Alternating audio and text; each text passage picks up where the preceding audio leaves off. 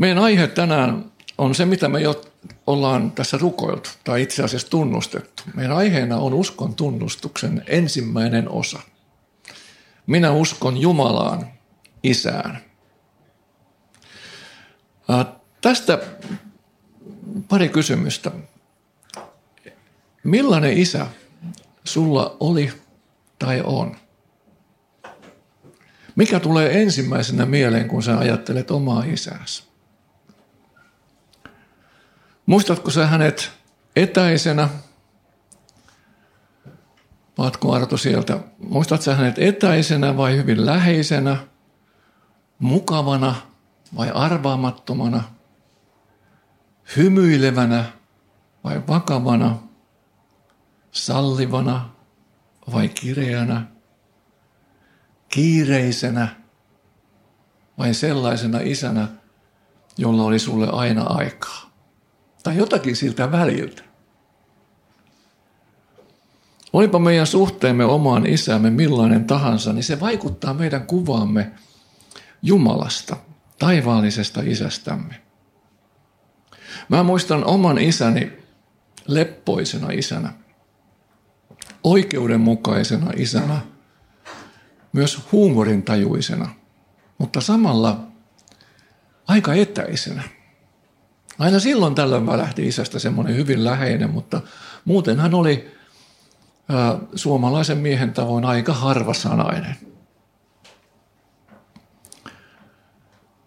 Mutta miksi ää, Raamattu kutsuu Jumalaa isäksi?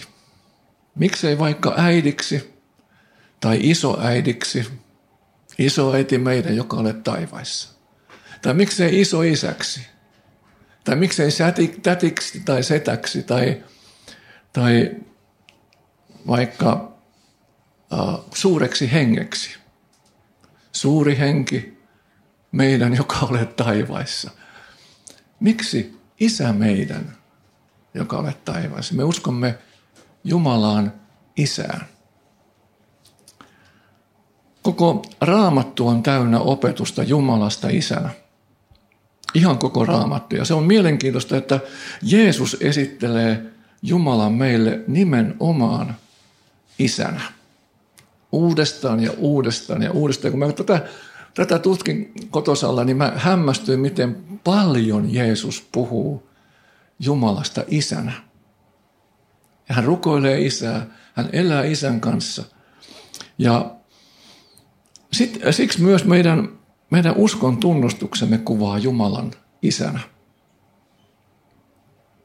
Uskon tunnustus on mahdollisimman tiiviissä muodossa ilmaistu kuvaus kristillisestä uskosta. Yhden ihan varhaisimmista uskon tunnustuksista me löydetään Paavalin kirjeestä korintolaisille. Tuo varhaisin uskon tunnustus kuuluu, Jeesus on Herra. Ja suomeksi se tarkoitti, että Jeesus on Jumala. Vähän myöhemmin Paavali kirjoitti Timoteukselle. Ja tunnustetusti suuri on jumalisuuden salaisuus. Hän, joka on ilmestynyt lihassa, vanhurskautunut hengessä, näyttäytynyt enkeleille, saarnattu pakanain keskuudessa, uskottu maailmassa – otettu ylös kirkkauteen. Jeesus Kristus. Ensimmäinen Timoteuskirje 3.16. Jo ensi, ensimmäisen vuosisadan aikana sen lopussa nousi kristillisen seurakunnan keskuudessa harhaoppien paine. Ja tuossa paineessa tuli voimakas tarve erityisesti kristillisen jumalakuvan määrittelemiselle. Monet kiertävät opettajat ja julistajat kielsivät Jeesuksen jumaluuden ja Jumalan kolminaisuuden. Ja koko kristillinen usko oli oikeasti veitsen terällä, koska kolminaisuus kuuluu kristin uskon ytimeen. Ja mielenkiintoista on, että tänäkin päivänä ihan uudestaan ja uudestaan kristillinen seurakunta joutuu puolustautumaan niitä vastaan, jotka kieltävät kolminaisuuden. Koko kristinusko on edelleen veitsen terällä tässä kysymyksessä. Ytimessä oli kysymys tuolloin Jeesuksen jumaluudesta. Jos Jeesus ei ollut Jumala, niin me ollaan edelleen synneissämme ja matkalla kadotukseen, Paavali sanoi. Jos Jeesus taas oli ja on Jumala, niin kuin Raamattu sanoo, on jumaluuden persoonia enemmän kuin yksi. Ja tästä nousee kolminaisuus Jeesuksen jumaluudesta. Ja siitä, että meidän puolestamme ei kuollut vain joku hyvä ihminen, joku erinomainen tyyppi, vaan meidän puolestamme kuoli kolkata ristillä Jumala itse. Ja sen takia meidän sovitus on riittävän suuri, jopa mullekin ja sullekin. Koska meidän puolesta kuoli Jumala.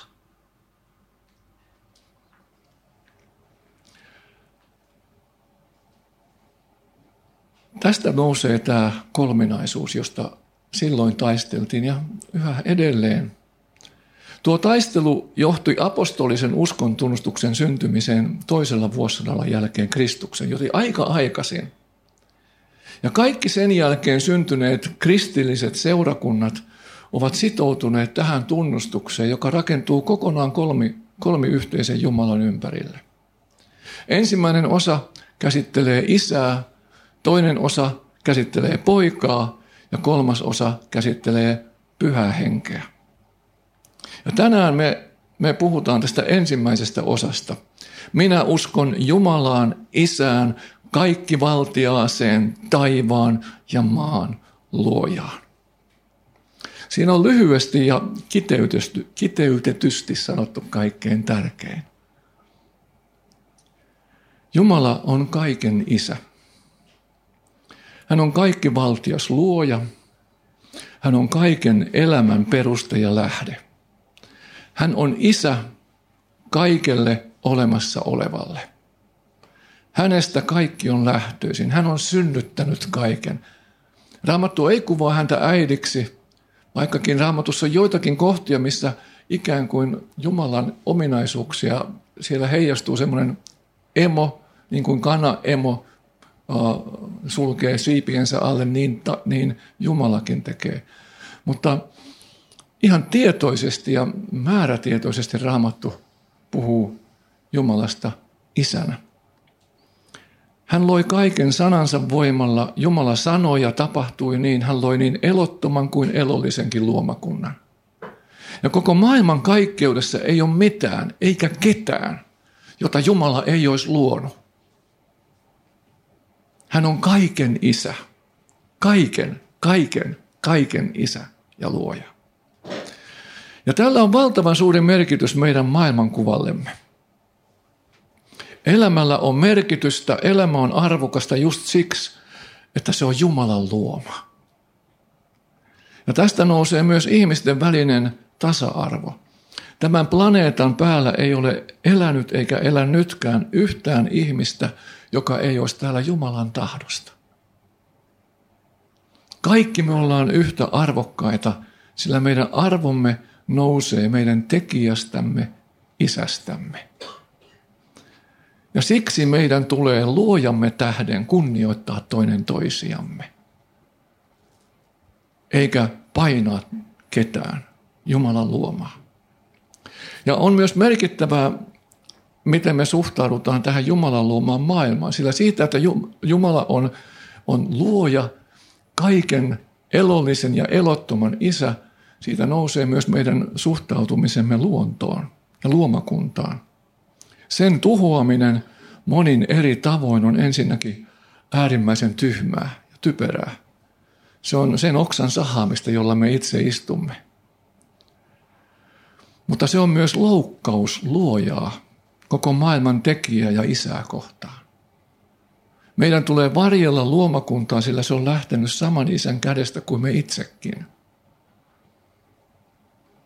Ja se, että meidän maailmamme on Jumalan luoma, antaa myös oikean ymmärryksen hyvästä ja pahasta, oikeasta ja väärästä. Jumalan olemus ja Jumalan tahto määräävät maailmankaikkeuden moraalisäännön, ei kukaan muu. Jos me oltaisiin vain sattuman ja, ja vuosimiljoonien tulosta, niin me emme voisi puhua mistään oikeasta ja väärästä. Oikea ja hyvää olisi vain se, mitä vallanpitäjät päättää. Ja se taas muuttuu vallanpitäjien mukaan. Kristillinen Jumala-usko ja Jumalan näkemys, me uskomme Jumalaan, Isään, kaikki valtiaaseen, taivaan ja maan luojaan. Se maalaa meidän eteemme oikean ja väärän. Kaikki riippuu hänestä. Hän sanoo sen, mikä on oikein ja väärin. Ei kukaan johtaja, ei kukaan, ei edes yleinen mielipide, vaan hän. Ja hän on ilmassut sen raamatussa.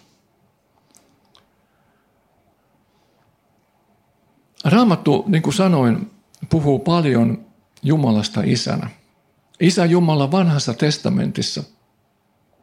Häntä puhutetaan, puhutellaan siellä jo isäksi monessa monessa kohtaa. Hän on isä sekä luomisen että liittosuhteen puolesta. Tiedä siis sydämessäsi, että Herra sinun Jumalasi kasvattaa sinua, Israel, niin kuin isä kasvattaa poikaansa.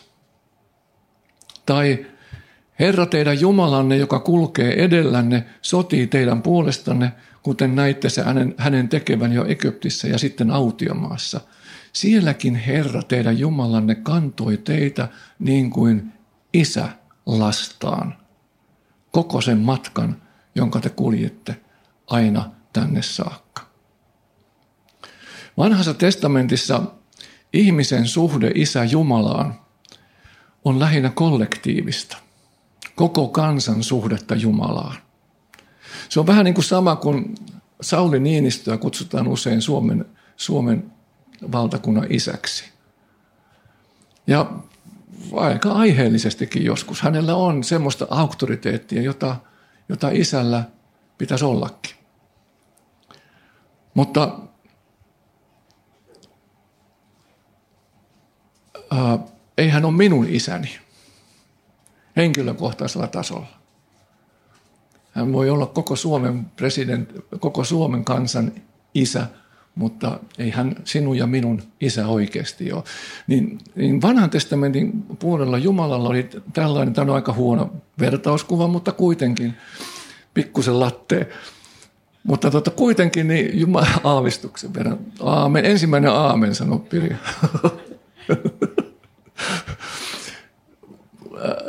tämmöinen kollektiivinen suhde. Hän on, hän on koko kansan isä, mutta vain, vain psalmissa, muutamassa psalmissa tulee esiin Jumalan persoonallinen isyys. Davidin psalmissa, mutta muuten ei. Uuden liiton myötä tämä muuttui.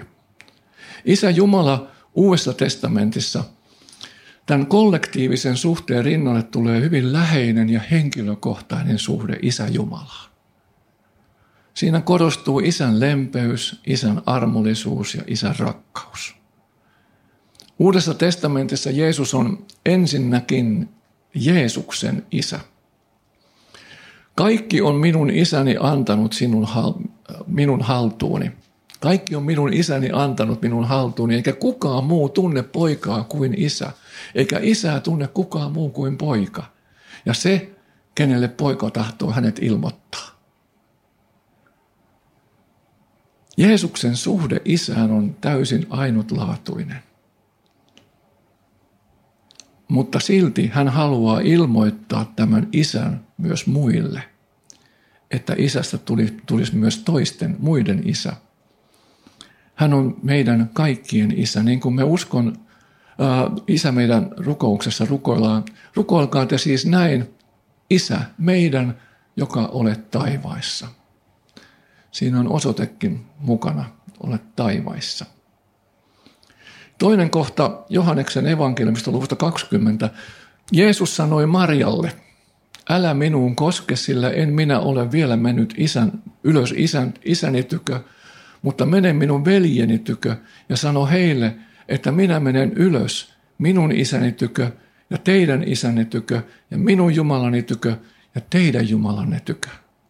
Voiko sen selvemmin sanoa, että Jeesus sanoi, että hän on myös meidän isä. Nyt mä ajattelin, että keskustellaan pareittain ää, tai kahden tai kolmen, kolmen hengen parissa kahdesta kysymyksestä. Onko sun helppoa vai vaikeaa nähdä Jumala sinun isänäsi? Miten helppoa tai miten vaikeata? Ja toiseksi, miten suhde sinun omaan isääsi on vaikuttanut sun Jumalasuhteeseen? Keskustellaan muutama minuutti tästä kysymyksestä naapurin kanssa, kahden tai kolmen hengen porukoissa. Jeesus itse opetti meille, millainen armahtava ja rakastava taivaallinen isä on. Tuossa juteltiin Jannen kanssa siitä, että, että meidän, meidän, meidän kokemus on usein semmoinen, muistuttaa sitä, mikä meidän oma suhde isään oli. Mutta tota, Jeesus näyttää meille, millainen isä on. Ja meidän oma isä tai taivaallinen isä, hänellä on, hänellä on samat hyvät piirteet kuin meidän isällä, mutta ei mitään niistä huonoista piirteistä. Ja vielä miljoona parempaa piirrettä. Tuhla poika vertauksessa Jeesus sanoo, kun poika vielä oli kaukana, isä näki hänet ja heltyi. Hän juoksi poikaa vastaan, sulki hänet syliinsä ja suuteli häntä.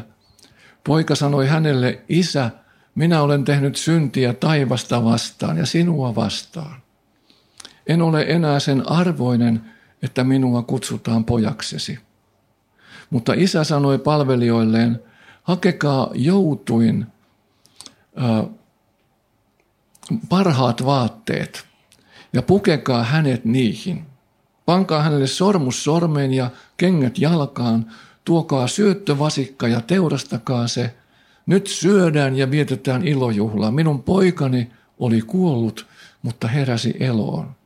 Hän oli kadoksissa, mutta nyt hän on löytynyt.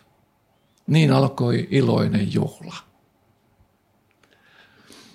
Tämä oli Jeesuksen kuulijoille aivan ennen kuulumatonta.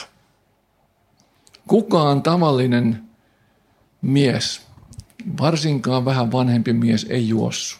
Kukaan tavallinen isä ei juossu. Ei edes poikansa vastaan.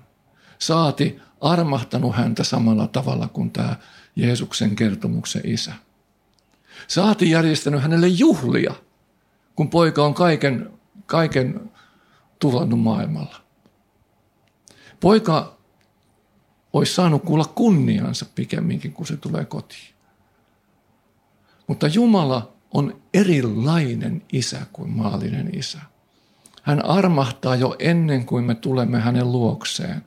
Hän antaa anteeksi jo ennen kuin me, me pyydämme häneltä. Hän sulkee meidät syliinsä. Me tosin emme kykene ottamaan isän rakkautta vastaan, jos emme anna anteeksi kaverille. Tai jos meillä on jotakin semmoista mielessä, niin sydämen päällä – joka, jota ei jaksa oikein uskoa anteeksi, eikä ole pyytänyt anteeksi. Mä muistan, on ennenkin sen kertonut monta monta vuotta sitten. Mä varastin rahaa isän taskusta, kun mä olin semmoinen 14-vuotias nilkki. Ja, ja tota, mä en tiedä minkä takia mun isä piti hirveän määrän markkoja ja 50 pennisiä taskussa pelatko se pajatsoa vai mitä se teki, mutta, mutta sillä oli aina hirveä määrä, kauhean raskas tasku. Ja mä, mä en tietysti sitten omalla logiikalla ajattelin, että ei se sieltä, sitä huomaa, jos mä sieltä muutaman markan otan ostaakseni postonia. Ja niin mä tein useamman kerran ja mä suunnittelin aina niin, että isä ei varmaan näe. Tai, tai isä ei niin kuin tajua, kun ei se ole itsekään laskenut niitä markkuja siellä taskunsa pohjalla. No Boston on tupakkaa. Totta kai mun piti opetella... Ei,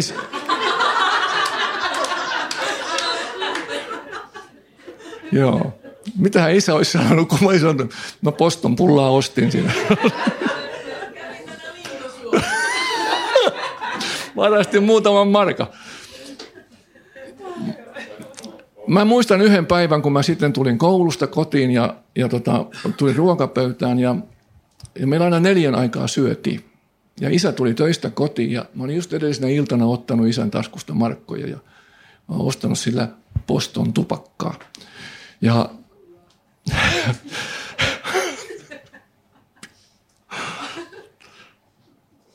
Mulla oli hirveän vaikea olla isän edessä. Mä en voinut katsoa häntä silmiin. Todella oli. Ja mulla tuli, mulla tuli, mä söin nopeasti ja mulla tuli kauhean kiire omaan huoneeseen tekee läksyjä, mitä ei yleensä tapahtunut. Ja vuosia vuosia myöhemmin, kun mä olin tullut uskoon, mä sanoin isälle kerran, että isä, mun täytyy tunnustaa sulle yksi asia. Mä otin, mä otin useamman kerran sun taskusta rahaa. Mä varastin sulta. Ja mä ostin sille tupakkaa. Ja isä sanoi, että kyllä mä sen tiesin. Sitten mä kysyin siltä, että no annako anteeksi. No, no, no, se oli hänen tapansa antaa anteeksi. Suomalainen mies, no, no, no. Ja meidän, meidän suhde tuli lämpöisemmäksi. Muista enää niitä tuntemuksia siinä tilanteessa, mutta mä muistan aina sen, miten helpottavaa se oli, kun isä sanoi sen no.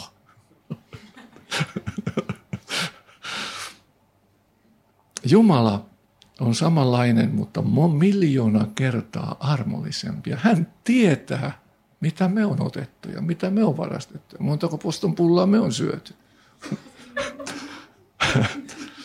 Jumala on ennen muuta armollinen isä.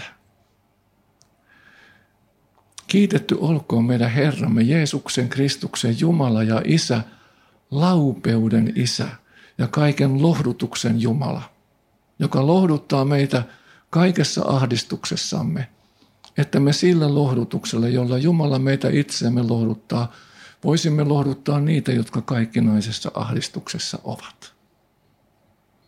Jumala on laupeuden isä. Kaiken lohdutuksen Jumala.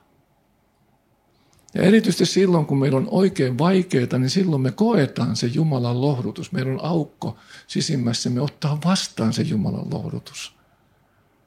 Kun sulla on vaikeaa, sä saat sukeltaa taivaallisen isä syliin. Hän ei torju sua, hän ei sano että no, no, no vaan hän sulkee sut sylinsä sanoo, että minun rakas poikani, minun rakas tyttäreni. Eikä hän hylkää sua. Ja hän opettaa sua myös lohduttamaan toisia. Jumala on isä, joka lohduttaa ja pitää meistä huolen tässä ajassa ja ikuisuudessa. Jeesus sanoi, katsokaa taivaan lintuja – eivät ne kylvä, eivät leikkaa, eivätkä kokoa aittoihin, ja silti teidän taivaallinen isänne ruokkii ne. Ettekö te ole paljon arvokkaampia kuin ne? Kuka teistä voi murehtimisella lisätä elämää, elämänsä pituutta kyynäränkään vertaa?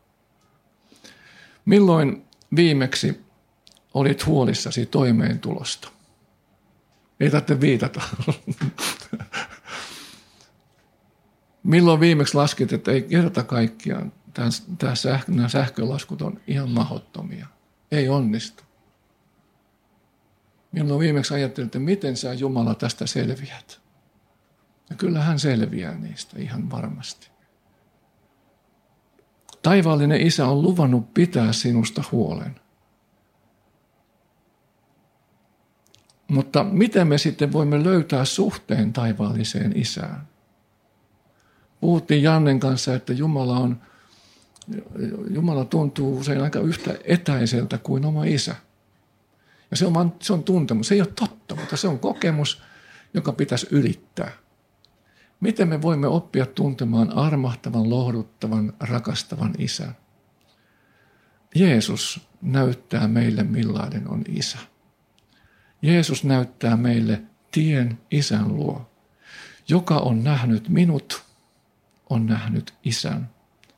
Kuinka sinä sitten sanot, näytä meille isä? Etkä usko, että minä olen isässä ja että isä on minussa. Niitä sanoja, jotka minä teille puhun, minä en puhu itsestäni. Ja isä, joka minussa asuu, tekee teot, jotka ovat hänen. Uskokaa minua, että minä olen isässä ja että isä on minussa. Jeesuksen kautta me opimme tuntemaan rakastavan isän. Jeesus on tie isän luokse. Isä on ikään Jumala, isä Jumala on ikään kuin päämäärä. Ja Jeesus on sinne tie. Meidän, meidän päämäärämme on päästä oppia tuntemaan Jumala isänä. Päästä hänen syliinsä. Ja myös kokea sitä. Kokea se todeksi omassa elämässä. Siitä huolimatta, että meillä voi olla negatiivisia kokemuksia omasta isästämme. Jollakulla meillä kenties ei ollut isää ollenkaan elämän aikana.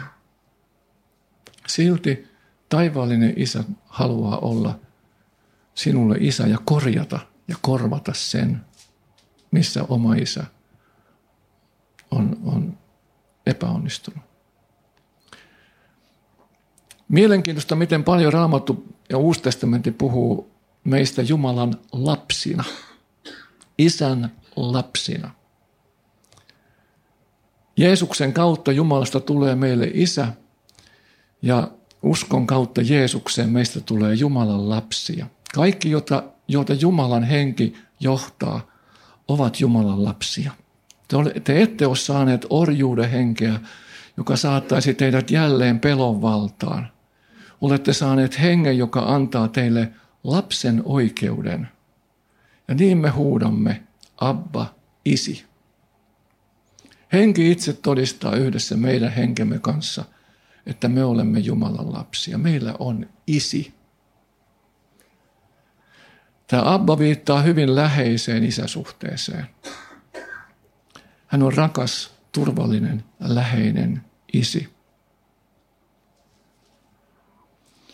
Viimeinen kokonaisuus, mihin mä haluan pysähtyä, on isyyden idea. Me nähdään, miten voimakkaasti Raamattu korostaa kuvaa Jumalasta isänä. Apostoli Paavali näki Jumalan kenties mun mielestä vieläkin lainausmerkeissä syvemmin kaiken isyyden mallina ja esikuvana. Hän sanoo näin, sen, tässä on nyt kaksi raamatun käännöstä alekkain. Vanha käännös ja uusi käännös. Mä laitoin sen takia ne, koska ne, ne ainakin mulle antaa vähän eri, vähän eri sävyä tuosta samasta totuudesta. Ja mun, niiden kautta on helpompi ymmärtää. Näky, näkyykö se kaikille? Sen tähden minä notkistan polveni isän edessä, josta kaikki, millä isä on taivaissa ja maan päällä – saa nimensä. Vanha käännös vuodelta 32. Uusi käännös. Tämän vuoksi minä polvistun isän eteen, hänen, jonka asemaa jokainen isän ja lapsen suhde taivaassa ja maan päällä kuvastaa. Tämä on minusta ihan huikea asia. Kaikki isäsuhteet, isä ja lapsen suhteet, isä ja pojan suhteet, isä ja tytön suhteet, ne on heijastusta Jumalan suhteesta meihin – Jumalan lapsina. Paavalin mukaan maallinen isä-lapsi-suhde on kuvaa ja heijastusta taivaallisesta isästä. Isä Jumalassa me näemme koko isyyden idean. Se nousee Jumalan identiteetistä. Hän on meille ensisijassa, haluaa olla ensisijassa isä. Parhaimmillaan täällä maan päällä isyys on semmoista, mitä Jumala osoittaa omaa kansansa, kristillistä kansa, äh, seurakuntaa sekä sinua ja minua kohtaan. Ja toi tuhla ja poika vertaus kuvaa hyvin, millainen isä on. Hän on pyhä, rakastava, oikeudenmukainen isä, jonka rakkauteen voi aina – luottaa. Oli tilanne mikä tahansa, oltiin me tehty mitä tahansa, me voidaan juosta hänen syliinsä ja hän lupaa antaa anteeksi, jos me pyydetään. Hän lupaa olla sitä rakkautta ja oikeudenmukaisuutta silloinkin, kun me ei olla sitä ansaittu. Hän on myös tiukka ja kurittava isä, jota emme pysty manipuloimaan tai lahjomaan kuten kenties maalista isämme. Satut nyt istuun siinä. Maija kysyy, että miksi sä katot mua. En se minä meistä. En se minä meistä ollut.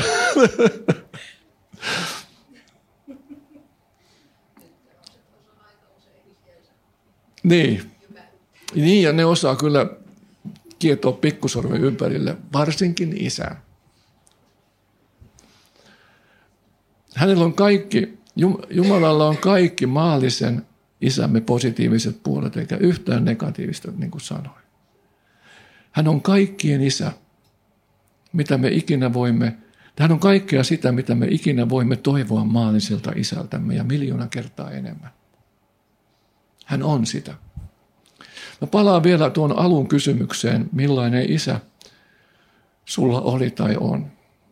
Toisille meistä jo pelkkä isän ajatteleminen nostaa karvat pystyyn. Ja toiselle nousee ainoastaan lämpimiä muistoja omasta isästä. Heti tulee mieleen kuin kesä ja, ja isä, rakastava isä siellä kesäisellä rannalla. Olipa miten päin vaan, niin Jumala haluaa olla sinun isäsi. Hänen rakkautensa voi korjata ja korvata kaiken sen, mitä oma isäsi on omilla virheillään saanut sun elämässä aikaan. Ja Jeesus kutsuu sinua isän luo. Hän on omalla kuolemallaan ja ylösnousemuksellaan avannut sulle tien isän luokse. Sen takia, että Jeesus sanoi isälleen, Jumalani, Jumalani, miksi minut hylkäsit? Sen tähden, että isä Jumala hylkäsi poikansa. Sen tähden hän voi ottaa meidät lapsikseen. Ajaksi Jeesus hylättiin, mutta sitten Jumala nosti hänet ylös kuolleista ja hän on edelleen isänsä poika. Kun sä uskot ja turvaat Jeesukseen, niin susta tulee Jumalan lapsi.